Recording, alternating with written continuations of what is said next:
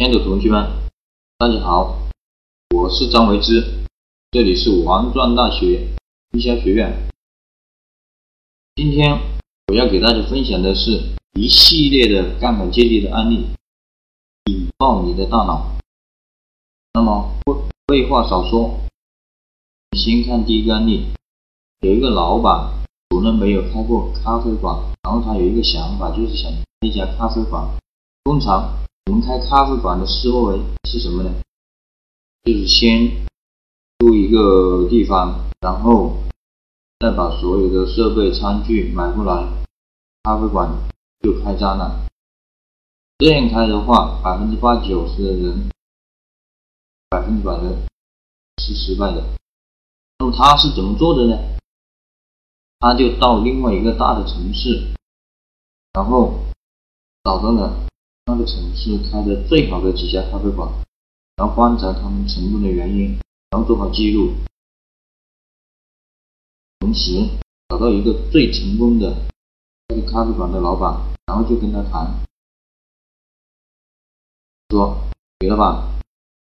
那你的咖啡馆开的非常的成功，然后我也想开一家，但是我我会开在另外一个城市，跟你绝对没有竞争，这样。”给你打工三个月，我不要一分钱，但是呢，有个条件就是，你要让我接触到你的咖啡馆里面的每一个方面，然后每个星期呢，就请你抽出两个小时的时间来我来采访你，告诉我成功的所有的秘诀。三个月之后，我在另一个城市开一家咖啡馆，并且请你做我的顾问。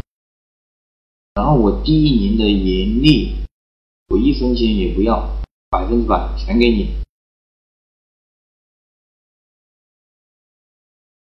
如果他这样去开咖啡馆，那，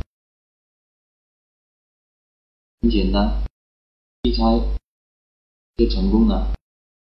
然后我们再来看一个案例，就是打比方，我想写故事的话，会怎么去写呢？我不会去冥思苦想，我要怎么去琢磨我自己要怎么写，把这个故事写得更精彩。那么会去想，有很多人比我会写故事的多。那么这些会写故事的人呢，就是那些畅销书的作者。然后我就去收集一批畅销书，在里面找寻找。有很多故事的那种畅销书，找到以后，然后我就去研究这个畅销书的作者是怎么写故事的，然后把自己的元素整合进去，这样故事就完成了，非常的简单。然后我们再来看一个案例，就是如何收集名片。就是有个小女孩，她要去一个会场收集名片，她是怎么收集的呢？如果光靠一个人收集的话，嗯，力量是有限的，她就去找了同样也要收集名片的几个人，就跟他跟他们有一个办法，就是只要你把你收集的名片发给我，然后我会给你一个更完整的名片的名单，这样所有人都会答应，然后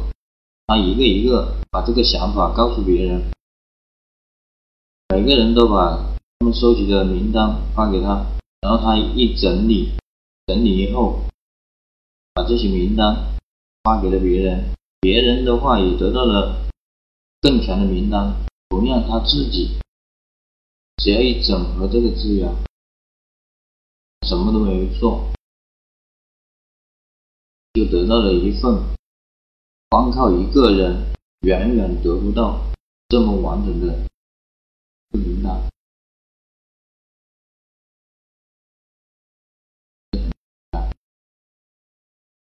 这就是杠杆借力的。